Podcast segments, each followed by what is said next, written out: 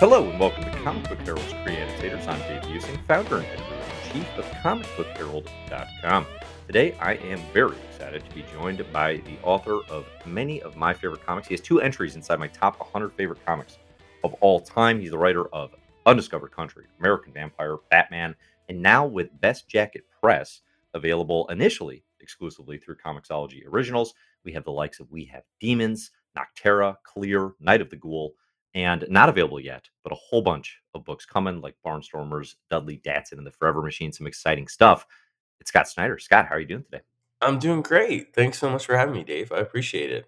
Absolutely, absolutely. I'm excited to talk because so we're recording this in the window where pre-orders are open for the first print issue of We Have Demons. Um, you have three issues out with with uh, you know your longtime collaborator on Batman, Greg uh, Capullo.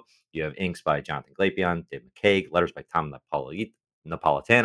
Um, just for people who don't know about the story, we have demons, right? It's a war between angels and demons. It's a story of a young woman's complicated relationship with her father. It stars um, an amazing good demon that looks a ton like Greg, mm-hmm. from what I've seen in interviews, which I found very funny. that he like has kind of the self insert there, which he denies, but yeah. Which he, right. Like, ve- vehemently denies looks anything like him while it's like his twin. That's amazing. That's amazing. Um, so this is available through Comixology Originals right now to this point digitally, uh, but it's coming to print. And I wanted to talk to you a little bit about sort of what the the strategy is there for you in terms of sort of breaking barriers between digital exclusive and and print, and then also like what are you doing with Best Jackett Press to make sure that the print releases stand out um, and are different from what people get digitally. That's great, man. I'm I'm that's that's like the honestly right at the core of the whole project. So um I'm happy to talk about it. The uh cool. the um the idea with with sort of the whole the whole kind of comprehensive deal we did with both Comixology and Dark Horse with Best Jackett was um it happened like right right around the time when the pandemic was beginning. And I had different plans for different books uh, based on what the creators wanted to do. A couple of them we had talked about possibly kickstarting special editions to fund the rest of the books, um, like we had done with Nocterra. Uh, a couple of them um, we talked about doing digital first. A couple we were just going to do as trade, um, and they were kind of all over the place. And um, when the pandemic hit, everything obviously contracted tremendously. And and what happened was all of us sort of I gave everybody a choice where I was like, look, I understand everybody here has offers from Marvel, DC, Boom, other places that are licensed work to write and draw, uh, you know, um, other books that are uh, with more security. Um, if you stay over here with me, the goal would be, and we keep working on these books, which I want to do, and I have those offers too. You know, right away, Marie at DC was like, "Do you want to come back?" Um, and Marvel was very kind about extending a hand, and I and I love those places. But I had been planning for ten years on kind of taking time to make my own stuff when I was done with death metal and about a decade of licensed stuff, and so I said to them, um, every creator from Greg, Francis, Francesco, you know, Lisa, I mean, Tula Lotay, uh, down the line to Rafa, what do you guys want to do? And f- fantastically, all of them said they wanted to stay. And I think the pandemic made everybody involved also really reevaluate what they wanted on the other side of this thing. So then the priority became, well, how do we do this in a way that's going to give them a good rate?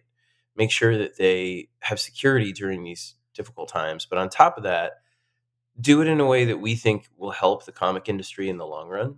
Um, like in a way that isn't just kind of take the money and run sort of a thing. Um, and that doesn't burden doesn't burden fans. So ultimately what I what I started to realize was that like having all these books come out the way we had planned, which was almost every month one book in the mar- market, whether it was digital or print, for the same amount of money for you know 499 399 each was a lot to ask of customers at a time when things were really rough. And maybe was short-sighted and selfish in general to kind of be like here's everything you, you have to pay all this money. Um, and my my buddy will dennis who was editing all the books was like you know i heard comixology um, is penning a deal with dark horse. It wasn't finalized yet um, yeah. about uh, having a digital and print bridge. And so I was like, let me talk to them. And, and so when I spoke to Chip at Comixology, who's like a deep, deep comic guy. I mean, he's he you know worked at comic companies, worked at comic stores. They fund you know artist alleys all over the place. They're real comic folk at Comixology, at least. Um, I was like, This is Chip, uh, Chip Mosher? Chip Mosher? yeah, exactly. He was like, yeah, the whole goal is to show the ways in which we can work together and we're not competitive. And that got me really excited. So the idea was to do a a- something that would kind of uh, that would promote subscription to Comixology Unlimited, where when I I use it all the time, and I know that there have been some frustrating uh, some frustrations with the update now with the merging of Amazon. All I can say is that I know from talking to Chip and the people at Comixology itself how much they care about their customer base and their fans and how Yeah. like committed they are to fixing those things. So yeah, I would just say like believe me, they're not people that are like, well, the reading experience isn't perfect and people can figure it out. They're all about giving you, you know, they want to be uh, the place that you go for comics and they love everyone there is is a serious like, you know, lifelong comic person. So Anyway, but the idea was to give people an option to subscribe for the price of like one comic a month and then be able to read all of these cool books that we're making, all eight, as they come out for that, for that low price, and to, you know, give them an incredible offer in that regard. But then say, you know what, the way that we would help retailers is that people would get excited about the books by borrowing them digitally, you know, and then we'd have them come out in print in formats that help the direct market on the books that, that worked in the direct market the right way, um, single issues, and other ones that would work better as trade, we do them as trade. So the whole idea was to say, how do we do something that will help the comic industry sort of recognize or lean into the the synergy and the synthesis between digital and print. My kids, um, and if anyone's like, if we do this video, I'm in my 10 year old's room because um, because my studio out across the lawn, it, I haven't used it during the break that they're on because it's cold and And I, I don't have the giraffe, but otherwise, the 10 year old's room looks a lot like mine right. the background Yes, you showed me the shelf. Yeah. But he's like he's also like insanely like into Marvel stuff. So he's got Logan and he's got all these like Marvel things over there. I don't know if Oh, yeah. these comics, but he's got this Voltron.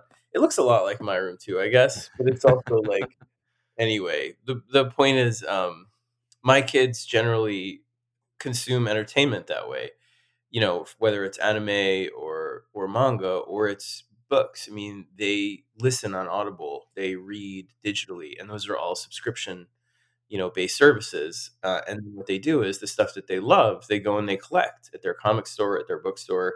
So a lot of this, they the box sets, they have things that are you know special editions and that. And I genuinely believe that some version of that is a big part of the future of comics. Um, hmm I think that it doesn't mean that we're not going to have an even stronger direct market. I just think that forcing the direct market. Sorry if this is too like businessy for for people. No, this is good. This is what I'm getting at. Yeah.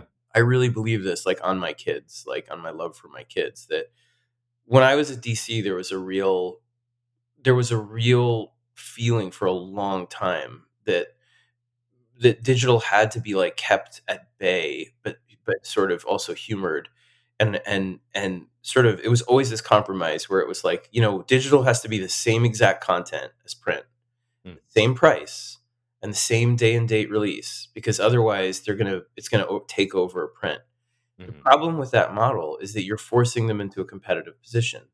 And a lot of people who don't have stores or who just prefer the convenience of reading digitally will read digitally at the expense of print if you make it the same price and you make it um, you know you you put them as diametrically opposed if you say hey guess what? For the price of one comic you can browse thousands and thousands of comics that are marvel dc image which you can on comixology unlimited because they have like 40000 titles there from like the dark knight returns to year one to saga to all kinds of stuff. Yeah. um you ha- a you fall in love with the, the the medium. You browse it at your leisure the way you do when you have subscription to netflix or any of that stuff. You then you decide what you want to go buy the merchandise you know of those shows like for things like netflix or the box sets for your whatever here with comics you go buy the comics. You buy especially if the print has something new. Hmm that was the idea here. It was to allow you to kind of buy things or browse all of our books. And to be totally honest like i'd probably make more money in the long run telling you to buy each one single issue I believe in what we're doing with the idea of doing it subscription based. So It's a it's a better value doing the the $5.99 subscription, right? And reading all of them mm-hmm. rather than than buying single issue by far, yeah. Yeah, like, so you're paying for 1 issue a month, but right now right now, you could literally pay $5.99 and read Demons, we have Demons one two three, Clear 1, 2, 3, 4, Ghoul 1, 2, 3, 4, and a few months from now, you'll have those 3 series all, you know, finish their first arcs, and you also have Barnstormers and Canary, and all of that's for the price for $5.99 once. Like, you could read all of that for $5.99. Mhm. So, my goal is to be able to say to you, "Come take advantage of us, read all those books for that," and then when it comes to print, these books are all coming out from Dark Horse in different formats. So, We Have Demons, the initial orders are high enough that it supports the idea that we'll probably do single issues with more of them, with Clear and with with, um, Night of the Ghoul, and those are also direct market friendly books. Some of the other ones, like Barnstormers, which is is more experimental, but, um, one of my favorite things I've ever done, you know, it's less it's less of a direct market book in the way that it's structured. It might be a more of like a three-part kind of book. Okay. I mean, it's tr told in 3 parts, but it's like the parts would be bigger than any single issue. So, like, for example, when we get there, we see what people want, we'll do kind of a poll, and if people want a trade as opposed to that, and retailers especially want a trade as opposed to that, or if they want the 3 issues and think that they'll do well in their stores, we'll do that. So, the fun of it is being able to create things that actually work in their spaces to support the other space too. So, right now, like with We Have Demons, for example, we're not releasing it as the same content that came out, um, digitally. It has all this extra stuff. It's got the whole script, it's got all the designs. There are, um, a bunch of amazing variant covers also. So, we have variant covers by everybody that's involved in Best Jackett and doing a book with us. So, we have, you know, Tony Daniel, an ex a cover obviously by Greg Capullo, and then another cover by Greg coming later. We have today just today, we're announcing, um, a special Peach Momoko cover that is gonna be signed by me and Greg, um, and you get it if you order 50 issues for your store, you get one of them and they're signed. Um, so it's, you know, special deal we're doing, we're gonna sign tons of these these issues. Um, you have a Tony Daniel cover, a Francis Manapul cover, a Francesco Francavilla cover, you have Midtown Comics doing a a special variant, you have and I'm gonna go to to sign for the release of it, I'm signing their stock. They have a Tula cover, Jamal Igle cover, Dan Panosian cover, Jock cover, and a Rafael Albuquerque cover. So you've got, like If it wasn't clear, you have a ridiculously awesome, uh, gallery of artists working with you on Best I know, I know, I'm a murderer's row. Yeah. So, the the whole idea, though, is that's the kind of stuff that to me is the the the way the way that we can kind of help digital and print work together. So, the digital is really, um it comes out 6 months earlier. You got you have all this time to read it, it's cheap, it's immersive, it's fun, and then when you wanna buy it, if you're a print waiter or if you're somebody that loved it, you can get the print, and the print is beautiful. I mean, each issue is 40 plus pages, you know, it's a gorgeous book. Dark Horse does a great job with that, and you have all these variant covers to support retailers, to support fans that want like speculating, all that stuff.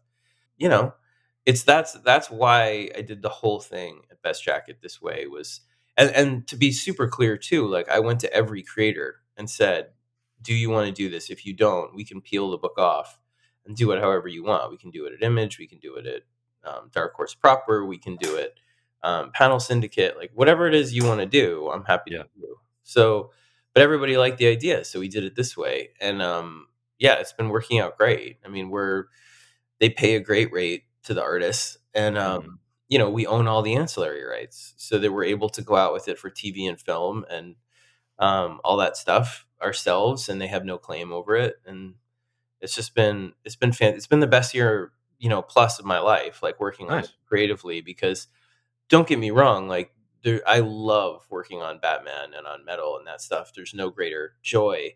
But this except for being able to make your own stuff with your friends and have no creative limitations and none of the grind or the pressure the same way, so, you know, I I love it. I mean, I still talk to everybody at DC, I just talked to Marie and Andrew this week and talking to Marie again next week, and I love them. you know, uh, and I'd love to come back sometime. But being able to do this this way is really like it is a dream come true, you know, being able to do well doing your stuff your way with your friends in a way that you believe in. Yeah.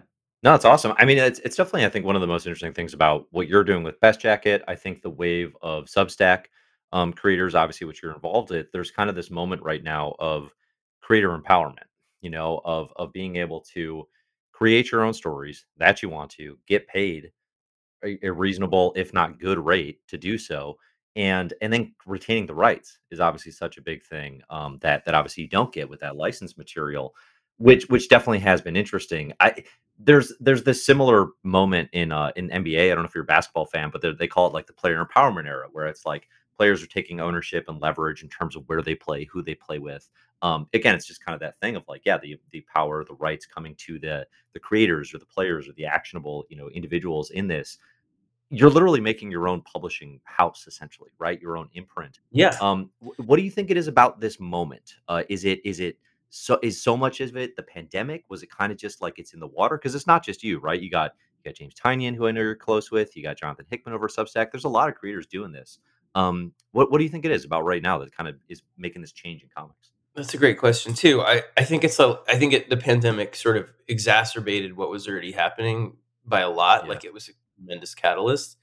But I think a lot of us um, are feeling the same things people are feeling across the media industry. Like I'm lucky enough right now to be able to. I've been working on the potential um, Wytches TV show, Yeah.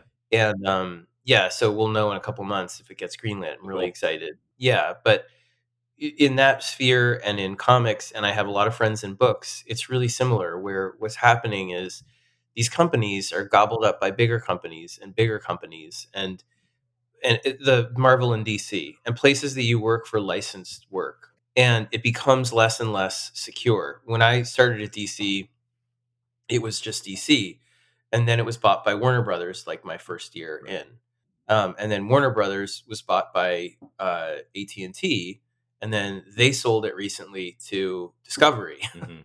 and so it's like you're riding on the backs of these megalodons in the ocean, and you don't know what they're going to do, and Yeah. you know, it doesn't mean that there isn't wonderful opportunity and security in working for things like Star Wars or Disney, but there's also a tremendous amount of volatility that wasn't there before and a and a and for example, you see it like in television. Here's here's the way it, it has been according to the people that I've met in the writers room because I'm not I'm not leaving comics for TV at all. Like I just lucked out in terms of this one job. Okay. I didn't even I was only supposed to consult for 2 weeks and then I wound up I wound up becoming the showrunner of the room, um, which has been amazing. awesome. But, Yeah. uh, I know, but that's why I'm like literally like a bu- look like a bum because it's been like two jobs. But Sounds busy. Yeah. it is, but it's the again the best kind of work. You're working on your own stuff with people that you really like. The but like talking to writers, like the climate right now in TV is there's there's all of this work that wasn't there before because of streaming. So there's more shows happening right and left. Mm. But the shows are shorter run. They're six to ten episodes, and they're less definite in terms of their consistency. They might be one season and then never come back, Yeah. or they might not get picked up, or there's much more churn and um, uncertainty in that world, and and that's similar, I think, to every market. Like to comics, you know, there might not. Th- there's a bigger demand for IP, so companies like Boom, uh, intellectual property. So Boom, Vault, everyone is kind of, you know, if not growing, then sort of figuring out ways of putting out significant amounts of content. Right. Um, IDW with their new originals program, Comixology, you know, everybody wants content. But the issue is working for, um, you know, on licensed stuff like GI Joe or those. They have more and more owners, and it becomes more and more difficult to have any kind of long term plans. You know, that's that's what it was. Like when I was there, they I was really lucky. I walked in and they gave me, you know, a year commitment on Detective Comics, a Mhm. year commitment on Batman. And, you know, they don't do that. Like there there's no I don't. I mean, I know now. Like, I mean, they they're not allowed to. It's not that Marie wouldn't. They don't really give like a year commitment. Okay. They they you know. So you could do six issues, and if it's not working, you could go. the other problem similarly like they're more interests you know so like they they might have more directives because they're owned by companies now that that have other plans for those characters hmm so for example if you know marvel is doing a spider-man movie then you might have a lot of directives on spider-man and because disney didn't own marvel when he started it was freer.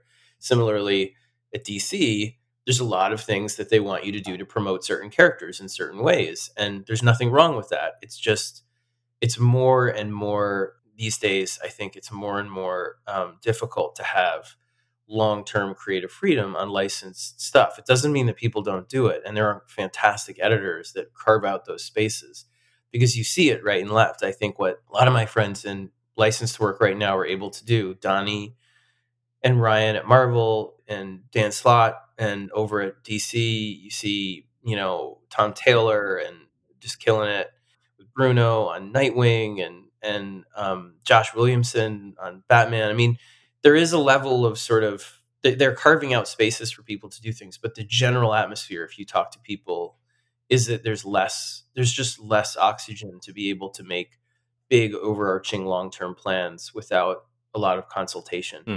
So I think there's that like happening, and then I think the pandemic really like ratcheted everything up where it made us all be like Jesus, like the the comic industry is really, you know, really fragile in a lot of ways and there are things that Yeah. problems with it systemically. Like for me, like the digital and print competition. So it was like how do we do things that ex- are exciting for us without feeling like we're going back to the grind on the other side of this thing? but also how do we try and strengthen the comic industry or do things that we believe are healthy for it and point a way at least one of many ways forward that we believe in Yeah. so i think a lot of people had those priorities and i think the demand or the thing like you know substack making comics tapas like all these places wanting comics all of a sudden or approaching comics with with corporate money is because the the streaming wars, you know, because there's so much more room to make shows. Like when I was growing up, you know, and I'm sure it's the same for people, a lot of people listening to this of a certain age, you had like your your few kind of gold star shows that were like Thursday night from 8 to 10, hmm you know, whatever. And a lot of the daytime programming was whatever. It was like, you know, game shows and yada yada and soap operas and whatever. Yeah. But there's this cable recedes more and more and more, and more people use streaming services.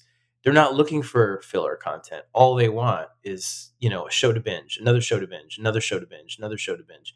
And those the quality has gone up a tremendous amount in terms of television and movies in that regard. But the problem is, um, the, well, the good thing is, I guess, for us that creates huge demand for more and more intellectual property, more and more um, Walking Dead's and hmm and Sweet Tooths and Y the Last Man's and all that stuff.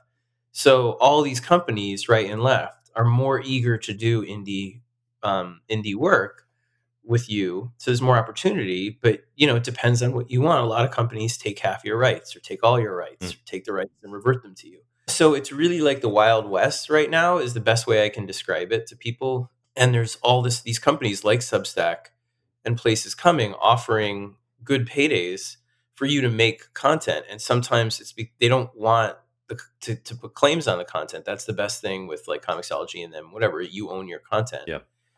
But the benefit for them is like you're making the stuff there. So people come there to see it. People understand you're doing it there first. They get the first bite of the apple by coming to the to this platform first. So yeah, so I think that's to give you the longest answer in history. That's kind of like that's sort of the like a more prismatic look at it from you know why I think why I think so many creators are both kind of deciding to do this and why there's more opportunity to do it than there was before. Yeah. Yeah, no, it makes sense. And I mean, just from like a fan perspective, you know, I think one thing, the longer you read comics and you you study the medium and the history and all that, you know, you realize like it's a good thing if creators have more rights. Like Mhm. comics historically has not empowered creators in the the appropriate ways. So I mean, these these types of movements, I think, whether it's Comixology originals, um, wh- whether it's Substack, whatever, like purely on the basis of getting creators paid and and allowing them to retain the rights to their work, like that's huge. That's a huge win historically for the medium. Um, so it's exciting to see, and I think what's what's been cool about Best Jackett Press and the stuff you're doing is again that figuring out the synergy between digital and print, right? Waking up to the reality of this moment, which is as you've you've elucidated here, like they are not competition, right? Like comics readers come in and they want to engage with the medium in different ways, um, and they, these things do not need to be at war with each other. Uh, I want to go back to you mentioned um, you're working on the Wytches TV show. Uh, is that um, so? You're you're show running. You're you're writing. You know, you're the, the head writer and working on this thing. Um, does that? I, I saw Nocterra's in production with Netflix. Is this a Netflix thing? Is it uh, TBD with the home? Uh, what's the status? No, it's I'm not. I'm technically it's it's like it's a it's another it's another big place, but I'm not allowed to say it Okay. yet for some. They they like to wait until it gets greenlit to talk about. So hopefully in the next couple months we'll know if it's we'll definitely know. But I mean, hopefully it will get greenlit, and then we'll be able to make a whole big celebration about it and that stuff. Um, I love the what we've done so far. But yeah, those are there. You know, undiscovered countries at New Republic, um, which we just handed in the yesterday. Our Hmm. rewrite of the draft. So I'm really relieved and excited about Are you and are you and Charles writing like the the TV pitch for that essentially? We did, it's a movie. Movie. Yeah, we did. We wrote we wrote the we wrote the, the screenplay together, which was a blast. That's the thing that I encourage people to to keep in mind is like if you're a creator, it's great to work licensed stuff. I mean, it's security in a lot of ways, not like I was saying, the, the larger aspects of security aren't as strong as they used to be But if you're working at DC and Marvel, it is like a paycheck you know you're going to get, and you know, and you get to work on these characters that are just your dream characters. So Mhm. it's it's. But I love that job, so I'm not knocking it. Yeah. But I'm just saying I want to make people aware that are creators of how many more options there are these days than there were before about making your stuff and owning your stuff at least partially at a moment when so many places want your stuff. Um, you know, and you can the way it works with an option is that if your work is option, it's usually like a three-year option, something like that, 18 months with like, you know, the option to automatically re-up it if they want. But you know, whatever money, it's not like you're making millions of dollars from that, but you're making tens of thousands of dollars from that. And then the benefit is like if you have enough things, like I was talking to Lemire, who's one of my close friends, Mhm. 5 years ago, 6 years ago, when he started to really break off to do more indie stuff. And I was still pretty entrenched at DC, Yeah. um, and happy there, but he was like, "This is my goal. My goal is to have 10 or 11 things that I love that I think are my best work out in the world so that if they're options, when that option comes up in 3 years, it comes back to you and you can go back out with it. Mhm. And so the idea is that you create almost like a loop of financial stability because with 10 things out in the world that you like, like I have 4 right now, you know, 4 out there and like after death after death just got the option just got renewed and it's not tons of money but it's it's a nice amount of little bit of money like for each of us like 10 15 20 thousand dollars Sure. which is fantastic you know it's a lot of money and that that's one property you know going around the loop Mm. once so the, the idea is you know what i'm saying so if you have 10 properties out in the world that are optioned or getting optioned you know, rhythmically because they're strong or getting made. I mean, if they get made, you make 10 times the option or eight times the option. Yeah. You know, that's when you get a real big payday. But so the goal for a creator like Jeff, you know, and like me now is to have enough things out in the world that you have these streams of income from those things that you love that you made perpetually Right. or at least as long as people are interested in them. Yeah. No, that makes a lot of sense. I think strategically and, and business wise. Um, do you, with that in mind, do you find yourself writing with the option, writing with the pitch in the the the you know the TV or movie pickup in the back of your mind more than you used to? You know, like like maybe with American Vampire, I don't know how much of that, how much was that even on your radar versus now with We Have Demons, where you're like, "Eh, listen, I'm going to make the best comic I want to make. Like I'm not really questioning the integrity of like the comic, right? But it's more like, but yeah, if if HBO wants to pick this up, I'd love that, right? Like how much more is that on your radar? It's not it's not really more on my I mean, I've always I think it's pretty obvious, like, from my first things to now, I've always been a high concept Yeah. guy, you know, when it comes to the way that I did Batman and the way that I do my own stuff, like, American Vampire, you know, the reason that it was attractive to DC was even back then, was because of the IP, like, so it that they were like, we can make this a show. And it was at the moment when they were picked up by Warner Brothers, Yeah. you know, that they were thinking that. So I've never been a writer who I think like there are other people who I love, like like for a long time, Tynion, for example, was a perfect example of one who just tended to write much longer, less vaulted arc, kind of immersive series like The Woods and stuff like that. Yeah. And his runs on Red Hood and the stuff that he started, like Batman Eternal, less adaptable, more kind of immersive. Mhm. Uh, DC always criticized me. Dan was always picking on me for doing an arc that began and ended, began and ended. Mm. I mean, when you look at our run, every arc is named, right? It's Court of Owls, Black Mirror, Death of the Family, Endgame, Super Heavy.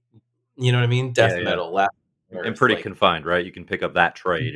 Yeah, and even American Vampire, which is probably the least like that, is extremely like that. Mm-hmm. It's TV seasons. It's one. It's every everyone is a decade. Mhm. right. every every arc is a decade. You know, like so.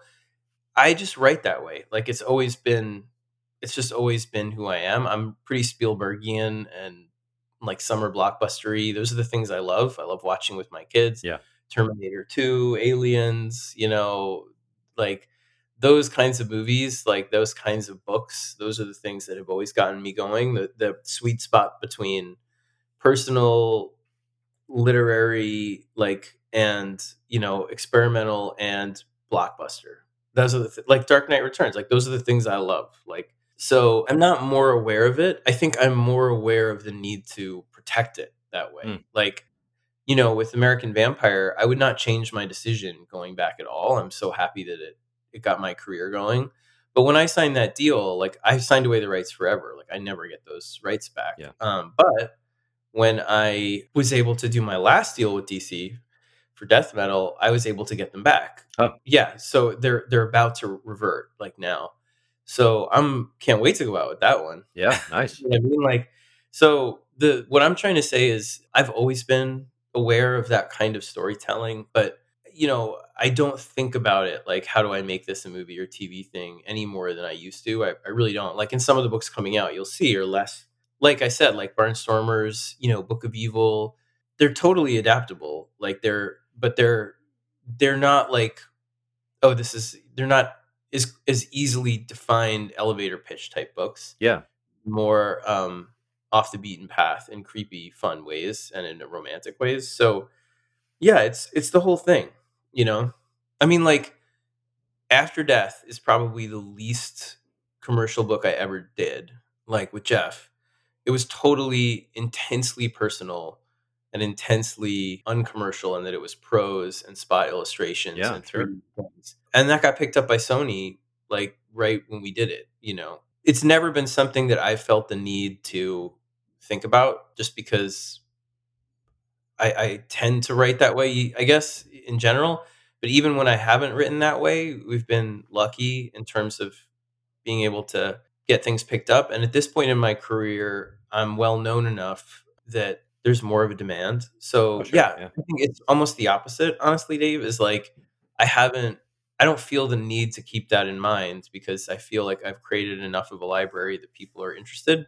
So it's I feel a lot more freedom. So even though a lot of these books like I think some of the some of the reason like you might read We Have Demons and be like wow, this has a high concept or clear is because I only get these guys, you know, for one arc at a time where it's Sure. like this is our dream book. What do you want to do? And it's a book we've been talking about forever and we want to like do it. So it has that whole kind of sculpted quality where it's like this is the book that we've talked about when we've hung out together at cons and when you've we've visited each other at our houses and that. So every one of those books, just to be clear, none of them are concepts that I pitched to the creators. They're all concepts that we came up with together pretty much. So like with demons, I went to Greg and I'm like, after we're done with death metal, I, I'm begging you, we have to do a creator on, please. Like I I'm so tired of the grind together because Greg, like Greg, kills himself on these books like all the time. Yeah.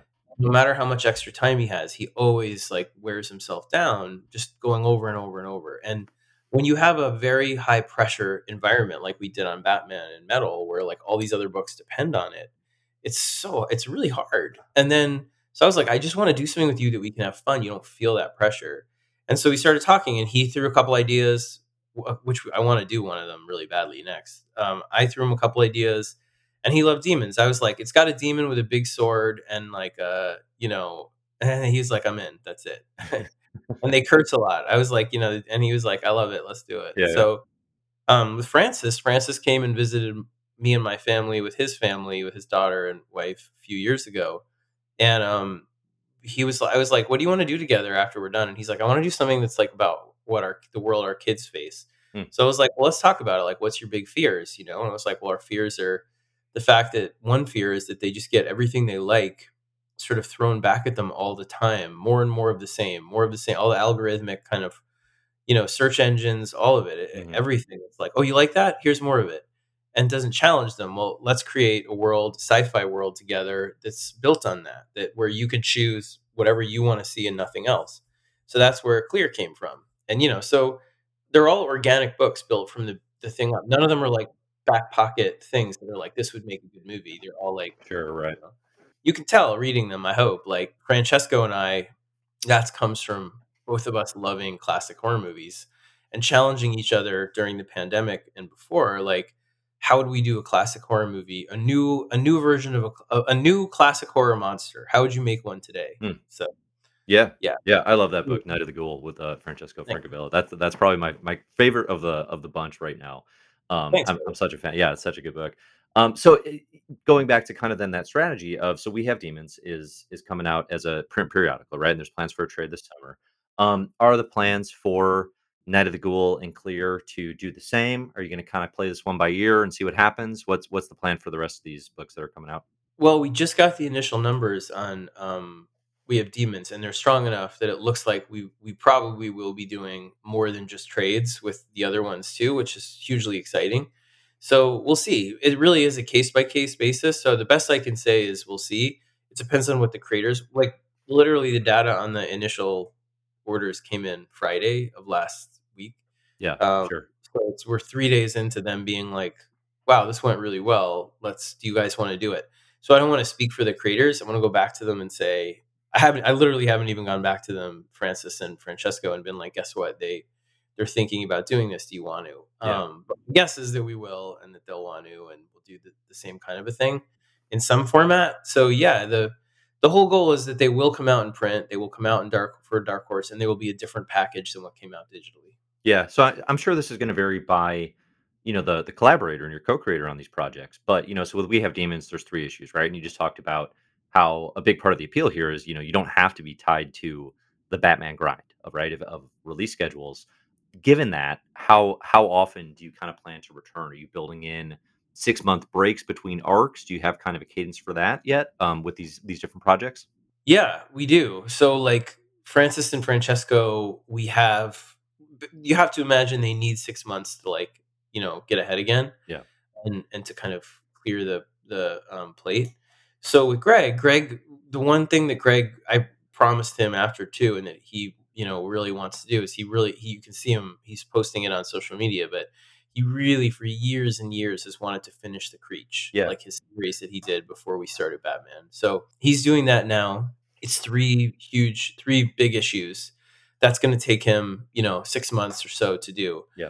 But the priority is to continue to do We Have Demons. Um, you know, and that might mean if it's Creech is taking him longer, doing a special issue where Greg and I write it together with somebody else, doing um, a- an arc that Greg helps me with, with, and then have Greg come back. But we're committed to the series being a place that we can return to the way I do with American Vampire, the way I did with, um, you know, things like that that that allow me to come back. You Mhm. know, I was going to say Wytches, but we haven't been able to come back to Wytches because Well, yeah, yeah, the one shot, right, or the the special. we did. But the witch Wytches is the one that got away in the way that like both of us are like, ah, we should have we should have not taken such a big break, but. Mm.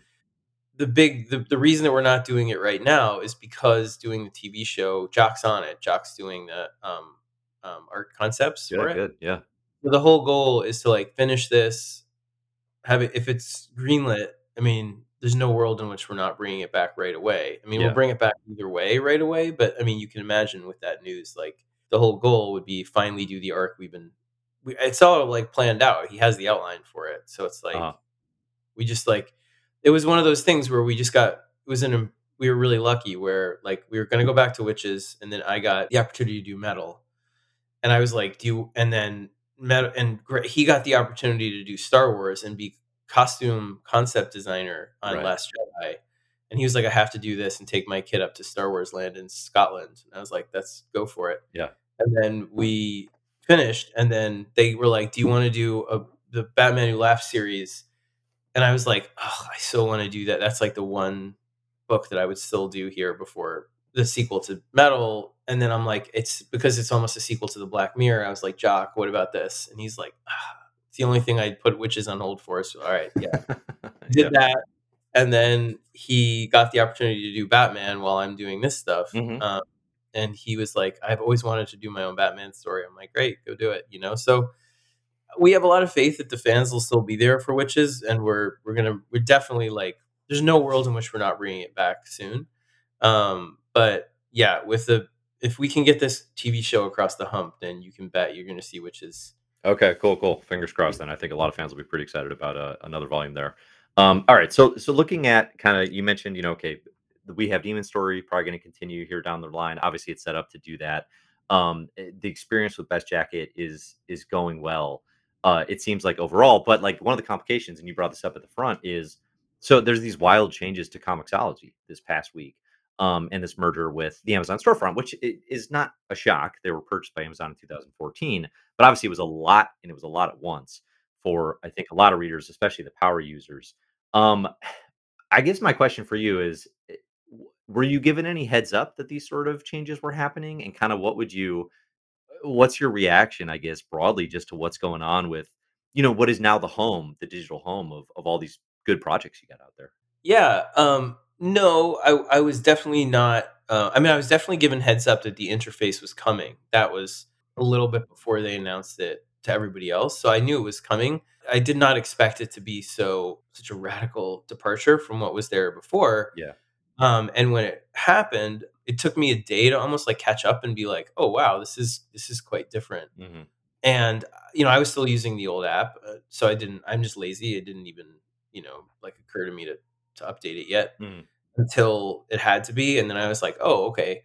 And so no, I wasn't. I wasn't aware ahead of time of like how big the changes would be, but the truth of the matter is like if you told me how big they were going to be and we had to launch everything even like now i'd still do it Yeah. um as long as my creator friends wanted to because a i have a lot of faith in the people at comixology to fix it because again like i don't know amazon who's the amazon like i don't know amazon you know but i know comixology and i know they're they're they're i know them all really well and they're they're deep deep comic people and they're not they're not going to be i know they're not okay with a reading experience that people aren't happy with so Yeah. they're they're going to work to correct everything i think one thing without speaking out of turn that chip mentioned at one point was that you know sometimes the way that amazon wants to do things is to to put something out and then you know fix it as it goes in that way and i think that's what they're going to wind up doing here Yeah. so i you know again like i know amazon i don't know i can't speak for amazon i assume from the people i know there from other projects that like that they're they're highly committed to making it really uh, impressive and and user friendly. Um, but I know the people at Comixology are, and like like I said, like we have two bites of the apple, and you know I'm really excited to be doing what we're doing for many reasons, but also because I believe in the bridge between digital and print, and I think Comixology is the the real the the the best place to read your comics digitally, you know, in that way too. So yeah. So and and the other thing I'd say is like they have this track record of doing stuff with creators that I think are really exciting and progressive. You know, from Marc Bernardin and Ariela Kristantina, who I'm doing something with, you know, to Chris Sebela and uh, Curt Pires and uh, uh, Pires. And so there's just a ton of, I think that there are people you can see from what they do that are committed to the comics community Yeah. and to trying new things and being exciting. So yeah, it's, I think it's unfortunate that it needs needs some real work to to get back to to people's good graces, but I'm really confident that it will. And I I'm again like we I would sign up to do it again right now and even have the launch right now, even if it really came down to it. Mm. Okay, okay, yeah. No, I mean, I think it's I think probably you're right in the sense of, like, they're gonna I anticipate they will fix this thing over time. I mean, it's like you said, like, the one thing I've been saying to people is, like, they have a fifteen-year track record of getting what comic fans want. Um, Yeah. this is the exception to the rule, you know, on the Comixology side, right? Like, and it clearly I think pretty clearly was out in the world before it was ready, and I think that's frustrating to a lot of people, but I do anticipate that over the ensuing months, it it will be fixed. I guess, you know, the question is just, uh, how long does it take and and how many challenges did they create through this merger?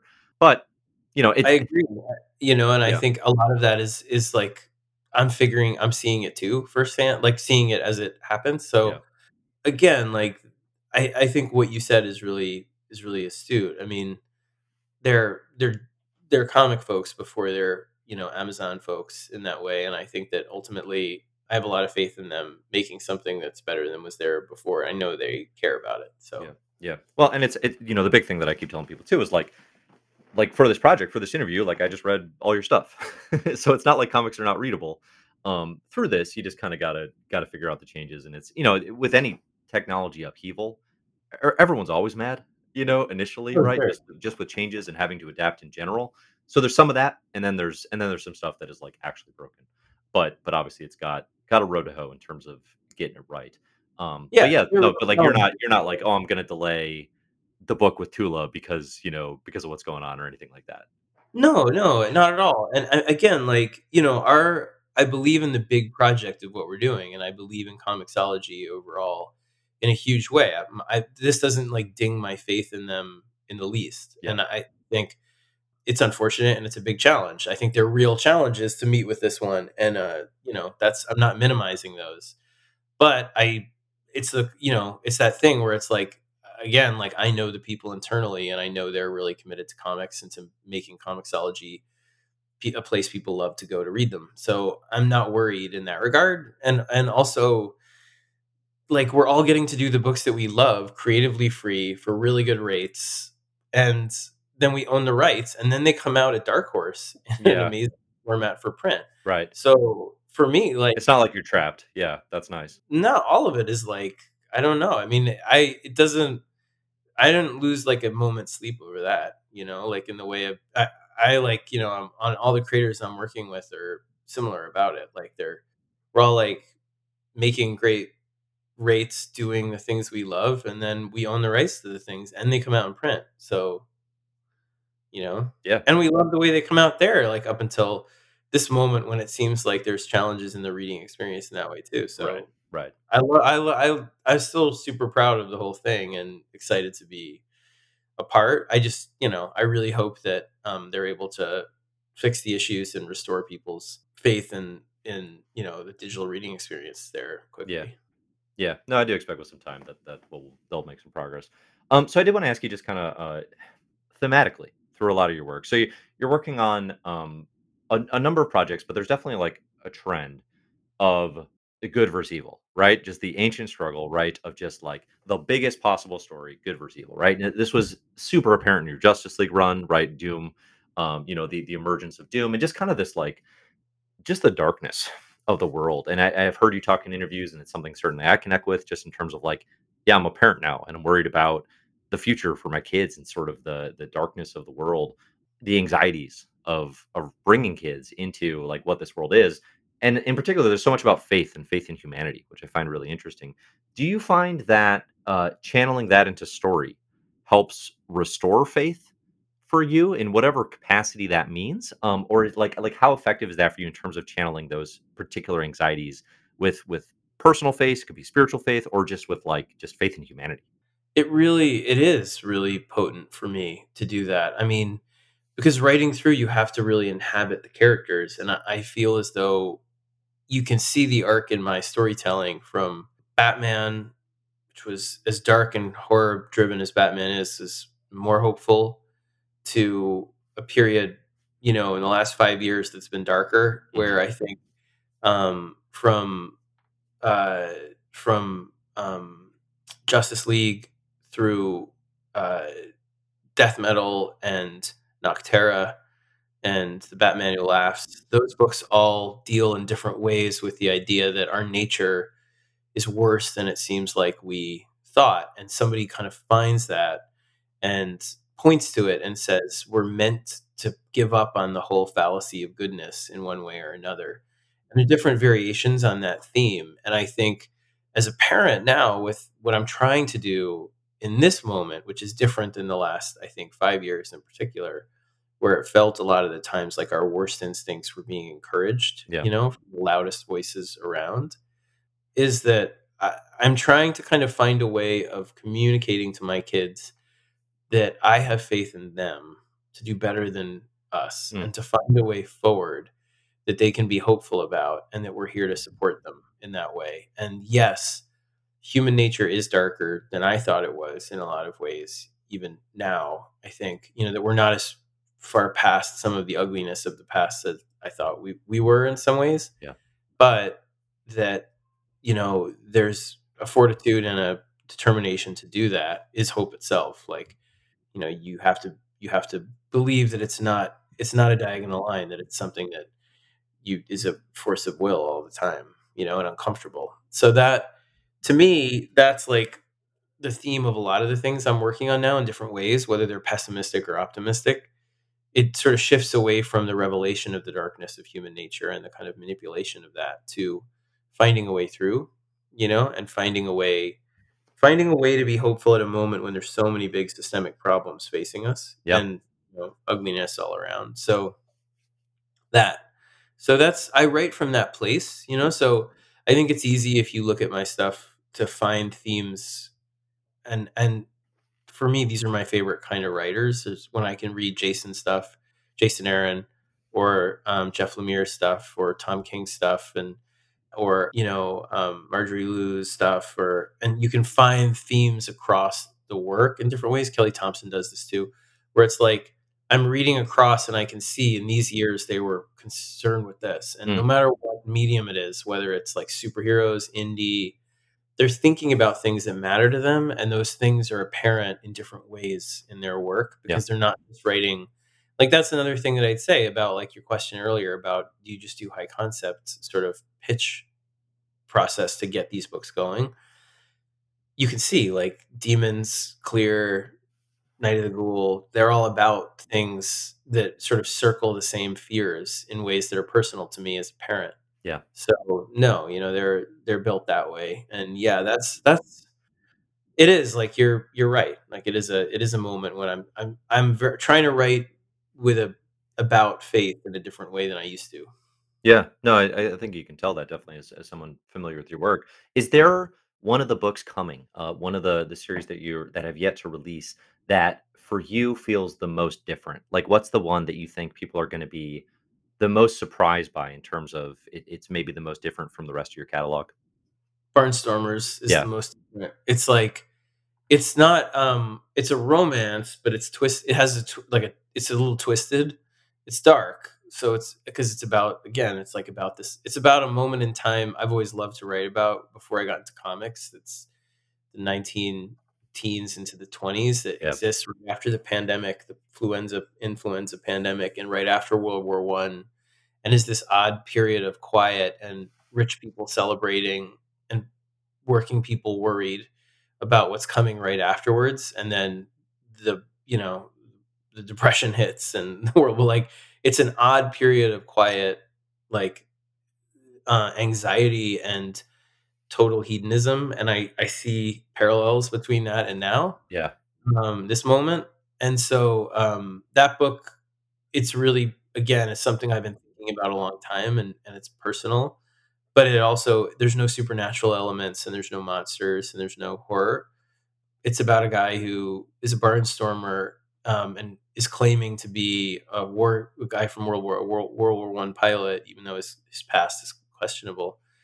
And he crashes into a party he thinks is for him, and it's a wedding. And the bride at the wedding, at the next morning, shows up at his plane with a gun and is like, "You're taking me with you wherever you go." And that's the beginning of the book. okay, So I, it's like a different kind of book altogether. It's got a Bonnie and Clyde feel. It's a lot of fun. But um, yeah, it's the art is like you know Tula's art is out of control. It's Yeah. like nothing you've seen from me. But all the books get the it kind of goes like this. Like the first three books are kind of books that are definitely a little off the beaten path for me in the way that like Greg and I have never done a creator owned. It's a little bit more character. It's a little bit you know there's less horror and action in the first thing than I think you might like. There's it's Sure. more very character driven than the Francis one. I've never worked in sci-fi, you know, horror with Francesco doing classic horror is new for us in that way, and the whole structure is a little experimental. With it goes back and forth between the fragments of a black and white movie and the present. And I won't spoil anything, but I I love the stylistic effect that that is using on the this the last page of every issue is like an old movie frame, right? Yeah, it's like it's like it's cutting out and the the, the edges are frayed. It's oh, it's so cool. I love it. these last ones are my favorite. So what do you see? They're they're it, the way it ends is like it's one of my favorite endings I've ever written. So the Nice. um and he's killing it. Um, the second wave is a little bit more kind of going out like this. So like there's the western, there's which is Canary with Dan Panosian, which has horror elements, um, but it's it's a western. Like, and I've never done anything with Dan, who I love and is a friend. You know, Lisa, like I said, is historical fiction, and Dudley Datson is YA. I mean, it's it's like it's you could read it. it- It's in a, one of those things that like you could give your twelve year olds, but it also you know your ten year olds, but it also Sure. works like Witch Boy and some of the books that I really liked reading with my like class act and new kid and a lot of the stuff I read with my 10 year old a few Yeah. years ago. And then so those books kind of go like that. You know, they're trying more like more openly new things for me. And then the last two books, Book of Evil and Duck and Cover, are like big heavy hitting coming back to, you know, like Jock and me doing a world it's a world where everybody 99% of the population are born psychopaths starting like tomorrow and it takes place 25 years after that. Okay. books that book's i've been talking about it with jock for years and then that one i'm like it's more no more perfect time to do it than now. It would be And then- surprising if uh, that was the YA book, the, book, Right? It's, it's it's written like it's written by the kid but by a kid who's about to turn the age where you go one way or another you, oh, you as a psychopath when you when you hit adolescence. So it's like a stand by me story about these kids that run away to try and find a place where they won't become these people. Hmm. But it's scary. It's very it's a very dark book. Yeah. And then Duck and Cover is like me and Raphael doing Americana craziness where in 1955 there's a nuclear exchange between America and Russia and everything's pretty obliterated except for kids that hide under their desks like in those old Oh, okay. Yeah. so it's about these kids that crawl out from their perfectly preserved desks in this like nuclear obliterated world. They're like, what? The what? Yeah. And so it's like um, almost like manga influence, where it's like tribes of kids, like Lord of the Flies in Sure, 1950s, yeah. 1950s. Some uh, some Kind of Akira vibes, you know, with the the kids Yeah, running yeah, the wastelands. Yeah. Yeah, except it's like also they got rockabilly stuff and like you know the old cars and all that. So Sure. Buddy Holly style, Elvis style. It's super fun. So that one is like, you know, so it's almost like the first one's kind of spread out, the next one's go, and then the, the kind of comes back to be like, not exactly things that we've done before at all, but things that you're like, oh, this is this is like coming home. Sure. Scott, Doc, Scott, and Rafa. So that's the whole plan. It sounds fun. It sounds fun. No, I'm, I'm excited for it and excited to check it out. And again, I, I love strategically kind of where you're going. So, all right. So I got to ask you a little bit about Batman. Um, so, so for readers of a certain generation, like you, like are the Batman storytellers, right? Like you, Greg, Danny, Miki, the team. You got a Batman movie coming out, right? Uh, people are excited about that. If you could see one thing from your time on Batman brought to the big screen, what would you, what would you want it to be? Oh man. Huh. That's hard. I mean, I guess the thing that I I don't know if it's more abstract. I mean, the thing that I would hope is brought we wanted to turn Batman from kind of a figure that, you know, historically I grew up in a time when it worked really well to be this way, but he was darker and more gothic and more of tortured and there was more of a kind of obsession quality to what he did and it was and me growing up like my kids they have different fears. Like I think their fears are more based on big scary things like, you know, school shootings and superstorms and like terrorism and like that they're growing up in a post 9/11 world. Mhm. And so it was important for me to to make Batman something that was mine but also theirs. And so I like the idea of Batman not being dark, vengeful, you know, uh, super tortured. Um, I do think that he's pathological. I think there's an interesting pathos there, but the pathos is the pathos of somebody who like is willing to sacrifice everything of their own life and personal to make sure that they're a symbol they're a symbol of inspiration like for other people um, and even though he doesn't think of himself that way he just thinks of himself as going out there to stop what happened to him happening from to other kids right. He winds up being a symbol of bravery like so the basic way i used to say it is like instead of scaring bad people into the shadows he's about inspiring good people to come out into the light and he mm-hmm. says if i can fight these bizarre, huge manifestations of your fears, like the Riddler in Zero Year is, you know, terrorism, and the Red Hood gang in that story is random violence, and Joker and Endgame, like they're all they're all kind of my fears about what my kids face. Yeah.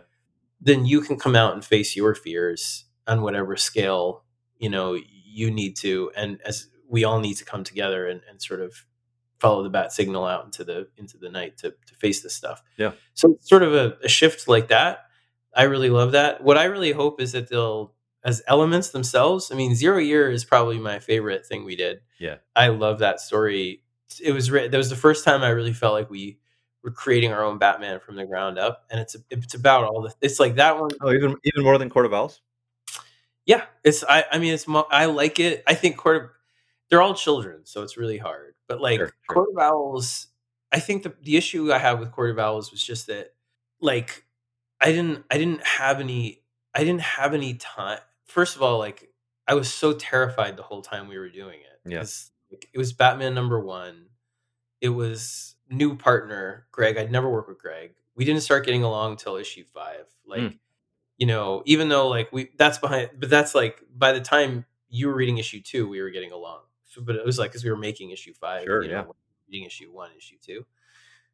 But um, it was such a stressful experience that it's hard for me to have that be like my favorite because it was just like I deeply love that story. That's my second, I'd say, mm-hmm. and then Last Knight on Earth, and then Endgame, and yeah, and, and, Death of the Family and Endgame are like one story to me, so that I call it Endgame. But mm-hmm. the, um, yeah, like that. I don't know. I mean, I love them all, but it's the sure, yeah. one element. I hope they do take if a physical element, I hope it's the Court of Owls, like that they take because they're as a creation, like there's they're they're the creation, the villain creation that and Batman Who Laughs that I'm like proudest of mm. because I love James Jr. too, but and Bloom, but they they to me they to be able to add something that's humbling to Batman was a big honor. Like the goal with Court of Owls. The other thing I'll say is like the only reason I don't pick it as my favorite is because it's so deeply about the fears of of writing Batman at that time. Like,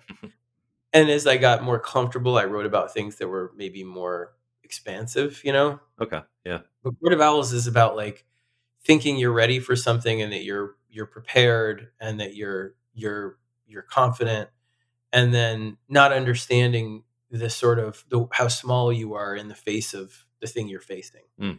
So him being humbled by the idea that Gotham is way bigger than he ever thought.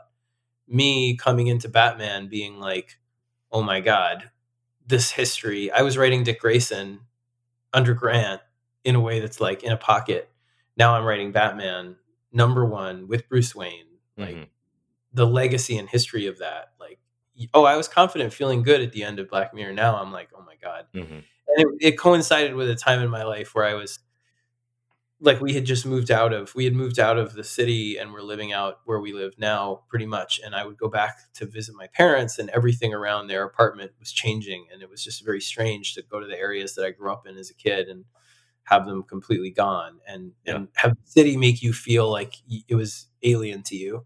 And that all of that came together really well in court of owls for me. It was like that perfect kind of moment where it just perfect storm of stuff. So um i love them i love them and yes i mean it's i go back and forth like it, some days i do think it's my favorite but then some days i, I have to say zero year because i'm proudest i'm really proud of what we were able to do there is something that was ours and different and intensely personal. Yeah yeah. Great riddler story too if people want to want to read it for those purposes as well. All right final question. Do you have an ongoing bet with james tynion over who can write the most books at a single time?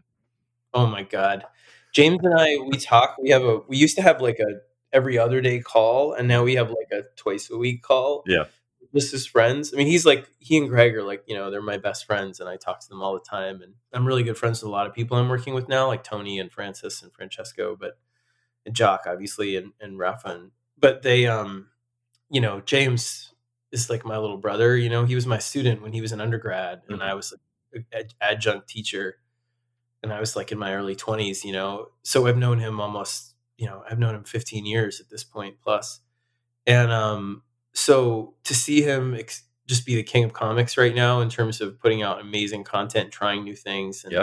I'm so proud of him. But both of us, like, we literally call each other to be like, "Are you okay? Are you okay? Are you okay?" I think, I like, I'd be fine if it wasn't for the show running thing that really slammed me because it's working on LA time from 9 a.m. their time till like three o'clock their time. So I'm I'm on a Zoom from noon till six, like Yeah. every day, pretty Yeah. much with on top of the comic work, which was enough. So I'm like the, the, it all ends for me next month, like in terms of we finish the room and um, I'm ahead on my comic stuff. And if I can survive through the end of March, then um, I get a break and everything re- kind of goes back to normal.